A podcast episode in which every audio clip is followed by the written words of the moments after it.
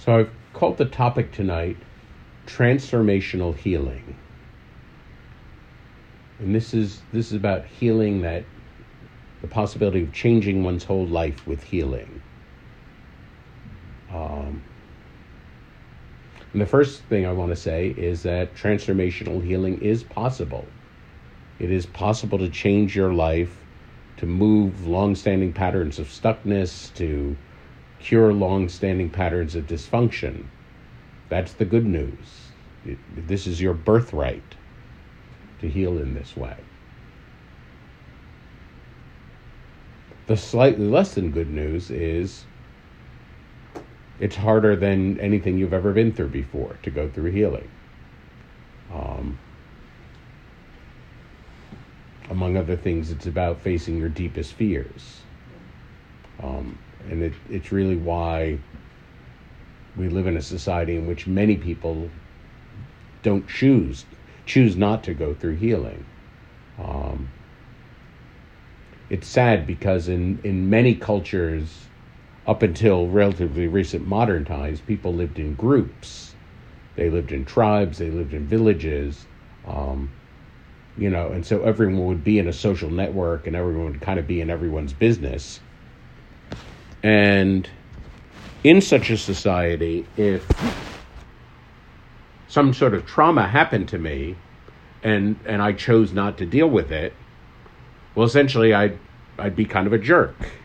And I'd be walking around and the whole everyone in the society would have the motivation to encourage me and support me in bringing me to whether it was the shaman, the medicine man, the wise old woman, whoever it was that would handle transformation.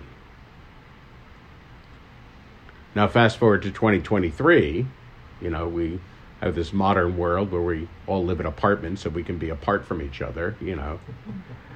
And, um, you know, if something traumatic happens to me and I'm kind of a jerk, I don't necessarily have any motivation to deal with it. I can just go through my life being a jerk and there's no motivation to deal with that. Um, what we know from from recovery groups and 12 step groups is that more often than not when someone enters that work it's because they've hit absolute rock bottom now that's not always the case but more often than not someone really begins that work once they've hit rock bottom and so we live in a society where it almost takes getting to rock bottom before people are willing to embrace the healing journey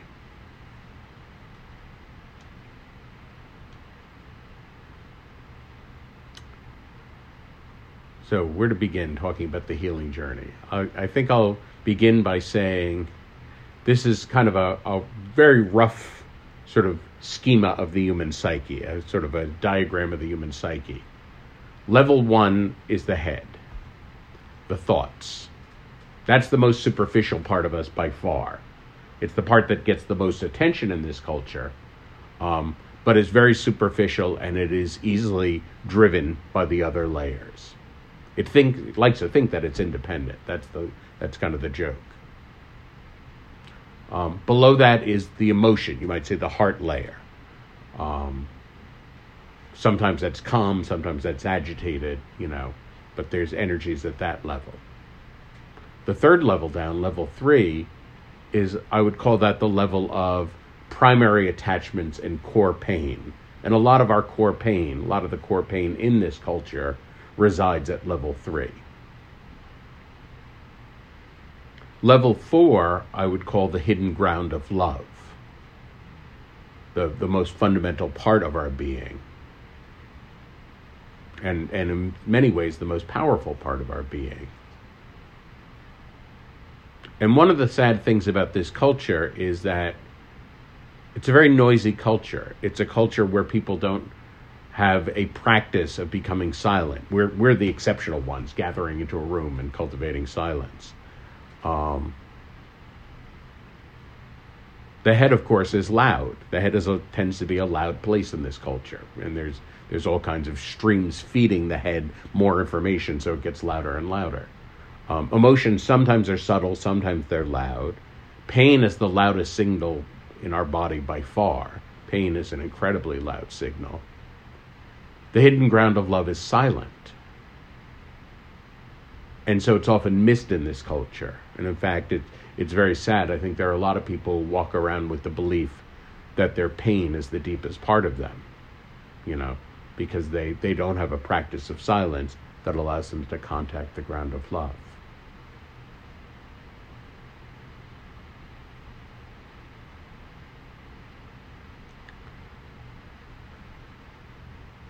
So the the pain that exists at level three, at the level of our primary attachments, and often often plays out in all kinds of dysfunctions in our in our various connections.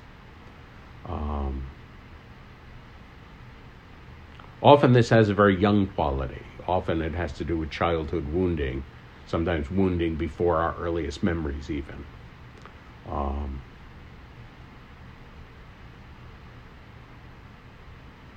and so it it has this funny relationship with the head. The head is kind of the grown up in the room. Um,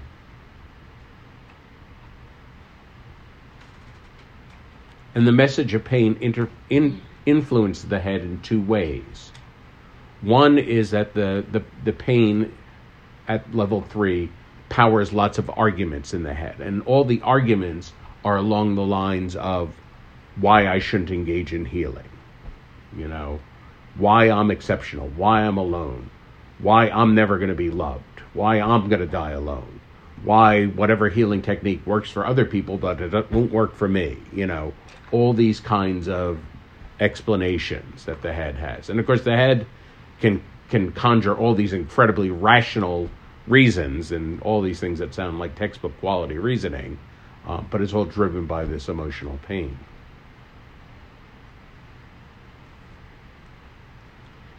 Pain also influences the head in sending painful verbal messages. Um, often these come in the form of an inner critic, and and the the message is you know it you know the lie that I'm not worthy, I'm not lovable, I'm you know whatever um, whatever these core mess- core messages of pain.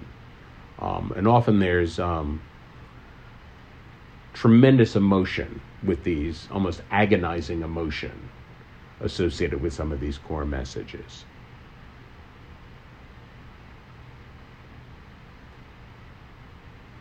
And the sad thing is that because the head is is ultimately the weakest and most insubstantial part of us, the head gullibly believes all those messages. Like the head believes they're literally true. And then the head can even multiply pain by, well, if I'm not lovable, then I shouldn't hang out with people, you know, or whatever. Like, in other words, it, it, it produces hideous logical consequences of whatever it gets from the, the emotional pain.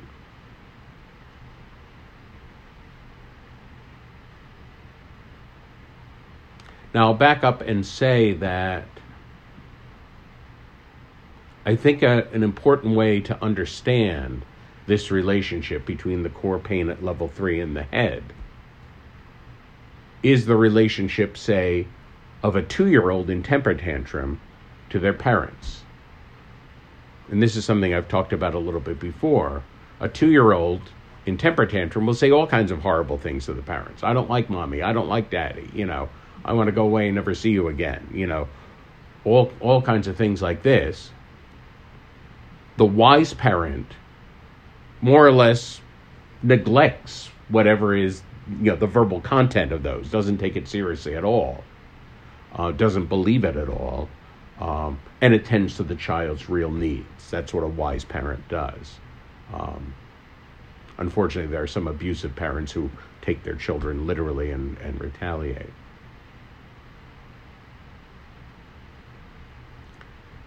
And in the child's world, this is you know obviously a, a, a two year old doesn't have discursive logic, but in the in the child's world, the I think the logic is something like this: I'm distressed. I don't know what to do about that. Maybe if I make mommy and daddy distressed, then they'll know what to do. They can fix their distress, and then they'll know how to fix my distress. You know, I I think the logic is something along those lines. And I think that's very much the logic of our core pain in sending emotionally distressing messages to the head. Um, and so the first step in healing is just not believing those messages. You know, the pain is real. The verbal message produced by the pain is 100% false. It's a it's a dysfunctional bid for connection in a way, much much as the the toddler's words.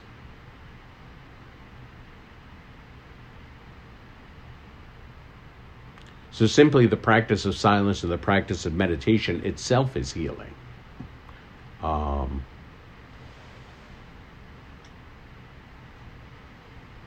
you know, it shuts down the, uh, the the multiplication machine of you know, deducing further things from the message of pain.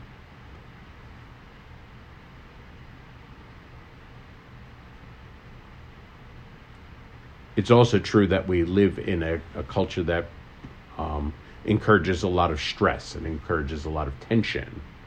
Um, we live in a society in which, sadly, very few people know really how to relax, you know? And again, I think maybe the people in this room are the exception rather than the rule. But anything that relaxes us itself promotes psychic healing, even promotes physical healing when we relax. It's actually it actually boosts the immune system when we relax. Um,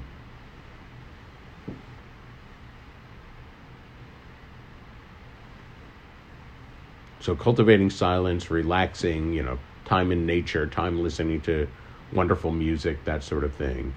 Um, typically, any entertainment that involves a, ch- a changing screen like television or video games, that's something that actually stresses us out. It actually is dosing us with, with adrenaline rather than allowing it. You know, it, we tell ourselves we're doing it to relax, but it doesn't actually relax the body.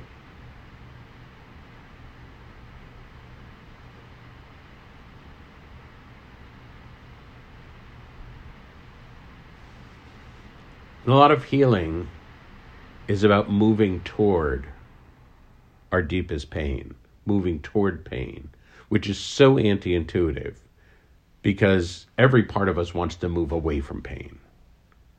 Um,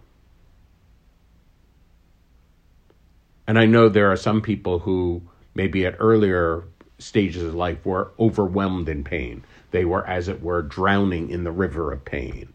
And in their adult life, maybe they've, you know, they've managed to find some solid ground and you know they've gotten as far away from that pain as possible. And so then they hear me saying something like you have to move toward your pain. They think that they need to jump back in the river i'm saying they should jump back in the river and start drowning again. Um, and it's something more like sitting in, in meditation by the river you know rather than jumping in and being overwhelmed by it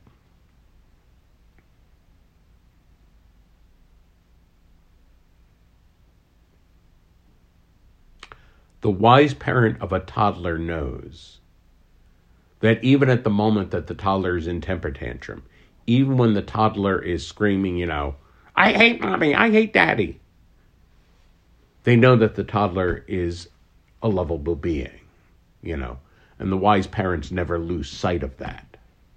Um,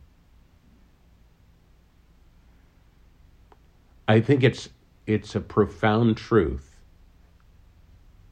that we're made of love. We are made through and through of love.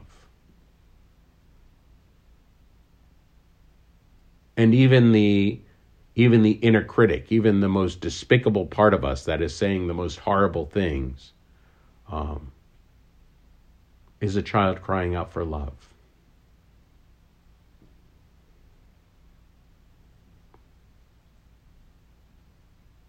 And so a lot of the healing journey, at least in my experience, is approaching these places that are are painful, you know, one by one approaching them and just sitting with them and allowing them to be.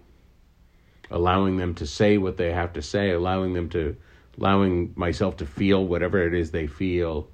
Um, and sometimes it's it's quick or sometimes it's slow. But but as these emotions are felt and released, uh, as these places relax and release their trauma, they slowly become tenderness. They slowly become vulnerability, and then the psyche has there's a little more room, as it were, in the psyche. And all this, uh, how could I say? We need capacity to do healing, but the process of healing builds capacity. Because at any point, we're just leaning into whatever we can handle, leaning into the edge of whatever we can hold of it at that moment. And then we, then we acclimate, and then we can hold a little bit more. You know, it, it's funny this this thing about um, facing your deepest fear. You know, it's it's not a one time event. You know, in practice, we face our deep. You know, I face my deepest fear. I, you know, first it's horrifying, and then I sit with it more, and then I acclimate to slowly. Then I can I have more capacity. I can hold that, and then because I have more capacity, now the next deepest fear comes online. You know. It's like in Beowulf, you know, he slays Grendel and then something else comes out of the swamp and kills young men and women. It's Grendel's mother, you know. The poet David Whyte talking about the Beowulf myth, he says, It's not the thing you fear, it's the mother of the thing you fear.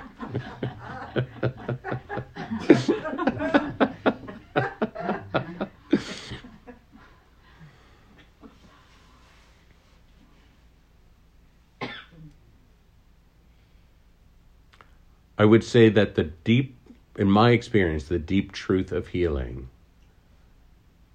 is that we need to love the places that feel unlovable, accept the places that feel unacceptable, and forgive the places that feel unforgivable.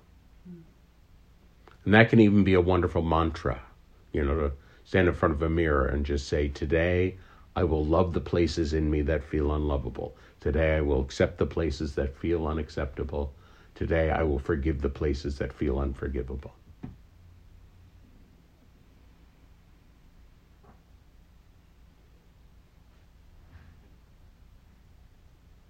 And it, it's a paradox. How, how can I say? The alchemist talked about how you, we find the philosopher's stone like in the filth at the side of the road. You know, we find some of our own deepest capacities for connection, for for meaning, for wonder as we unfold these places of, of our deepest pain. Um,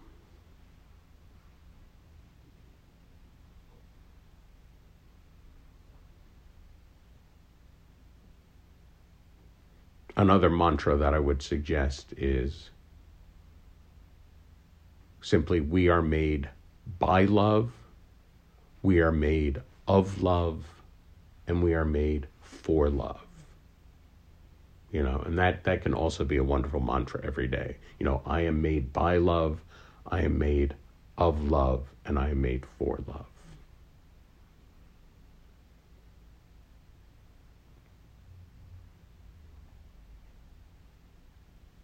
And I think one of the the the most humbling insights of healing is that my healing process is not my own. My healing process belongs to the world. You know? And when each one of us heals, even a little bit, we have so much to offer to all around, you know? We have so much to offer to the human community.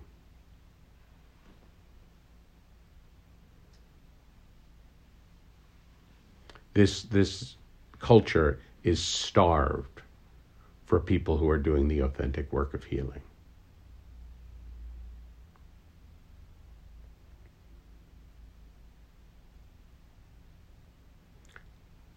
So there's a, a quote from the quote sheet that is kind of paradoxical. from the Gospel according to Luke in the New Testament. So I'll read it. Jesus said, Nothing is covered up that will not be revealed, or hidden that will not be known. Therefore, whatever you have said in the dark will be shall be heard in the light, and whatever you have whispered in private rooms shall be proclaimed upon the housetops. And I think in context of the New Testament, it was a little more like, you know, if you're, you know, God sees what you're doing, and if you're sinful, that will be exposed, kind of thing. Um, but I think there's other ways to work with this. Um, I mean, certainly when I haven't done my healing work, um, when I haven't done my healing work, the wounded parts of me are screaming through my behavior, through my dysfunction, through the ways that I'm insensitive, the ways that I'm not showing up for others in the world, you know.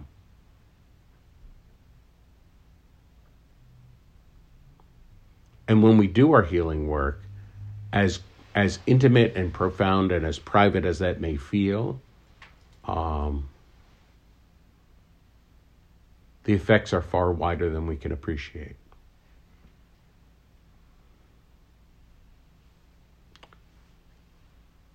I think it's such a profound truth and one that we, we can barely understand how deeply we're all connected and how deeply the, the growth that any one of us has contributes to everyone else.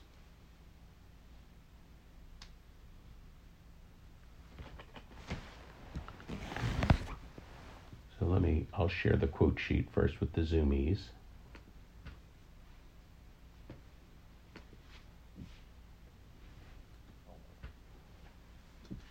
Okay, the zoomies should have it now. And um, here you go. So the quote from Luke on the top this classic one from Rumi the wound is the place where the light enters you. Meister Eckhart said, I tell you the truth. Any object you have in your mind, however good, will be a barrier between you and your utmost truth. You know, any story we have. Make sure it gets back there to everyone. Emily Dickinson said, Truth dazzles gradually, or else the world would be blind. And it is true that the, the healing process is a very slow one. It, it teaches patience because it never goes as fast as you'd like it. You know, head gets to the, the you know the you know head gets to the place of wanting the result far more than the healing you know much sooner than the, the entire healing process is ready. This is a commentary from the I Ching, from, from Richard Wilhelm's version of the I Ching, which, which incidentally is one of the most astonishing documents in print in the English language. Um, when a person has learned within their heart what fear and trembling mean, they are safeguarded against any terror produced by outside influences. This is the spirit that must animate all leaders and rulers, a profound inner seriousness from which all outer terrors glance off harmlessly. and um, and it speaks to the kind of power that we have as we go through the healing process because anything that I can't accept in here, I can't accept out there.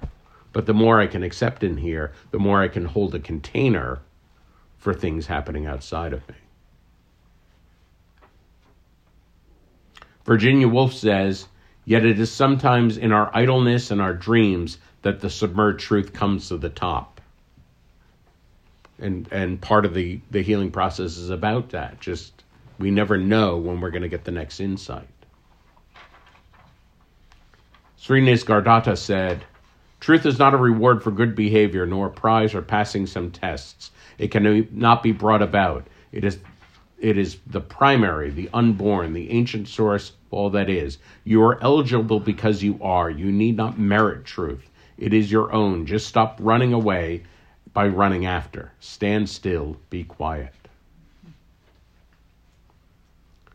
Auden said, Truth, like love and sleep, resents approaches that are too intense. You know, to the the head is very wants to be very logical and direct, and truth has much more of a spiral. Healing has much more of a spiral quality to it.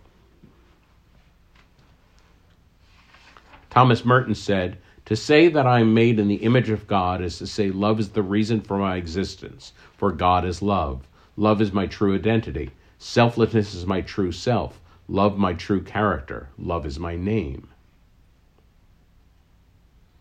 The playwright Kobo Abe said quite simply, You wonder what's inside. You wonder if you can trust it. Flannery O'Connor very characteristically said, Truth does not change according to our ability to stomach it. Thich Nhat Hanh said, Meditation can help us embrace our worries, our fear, and our anger. And that is very healing. We let our own natural capacity of healing do the work the more we sit with those emotions, just the more we develop our capacity. Pirsig said, It's a puzzling thing. Truth knocks on the door and, and you say, Go away, I'm looking for the truth. And so it goes away. Puzzling. Ram Dass said, Healing does not mean going back to the way things were before, but, but rather allowing what is now to move us closer to God. The Dalai Lama said, There is only one important point you must keep in your mind and let it be your guide. No matter what people call you, you are just who you are. Keep to this truth. You must ask yourself how it is you want to live your life. We live and we die. This is the truth that we can only face alone. No one can help us, not even the Buddha. So care, consider carefully what prevents you from living the way you want to live your life. Nature Naomi, Naomi Remen said, Healing may not be so much about getting better as about letting go of everything that isn't you, of all the expectations, all the beliefs, and becoming who you are. You know, and it's always this great question how much of who I say I am now is really who I am, and how much is illusion? You know, how much is some sort of game that's going to fall apart? David Richo said, Our wounds are often the openings into the best and most beautiful parts of us. Gary Zukav said, Eventually you will come to understand that love heals everything and love is all there is. Carolyn Myss said, We often hesitate to follow our intuition out of fear. Most usually we are afraid of the, of the changes in our own life that our actions will bring. Intuitive guidance, however, is all about change. It is energetic data ripe with the potential to influence the rest of the world. To fear change, but to crave intu- intuitive clarity, is like fearing the cold, dark night while pouring water on a fire that lights your cave. An insight the size of a mustard seed is powerful enough to bring down a mountain sized illusion that may be holding our lives together. Truth strikes without mercy. We fear our intuitions because we fear the transformational power within our revelations.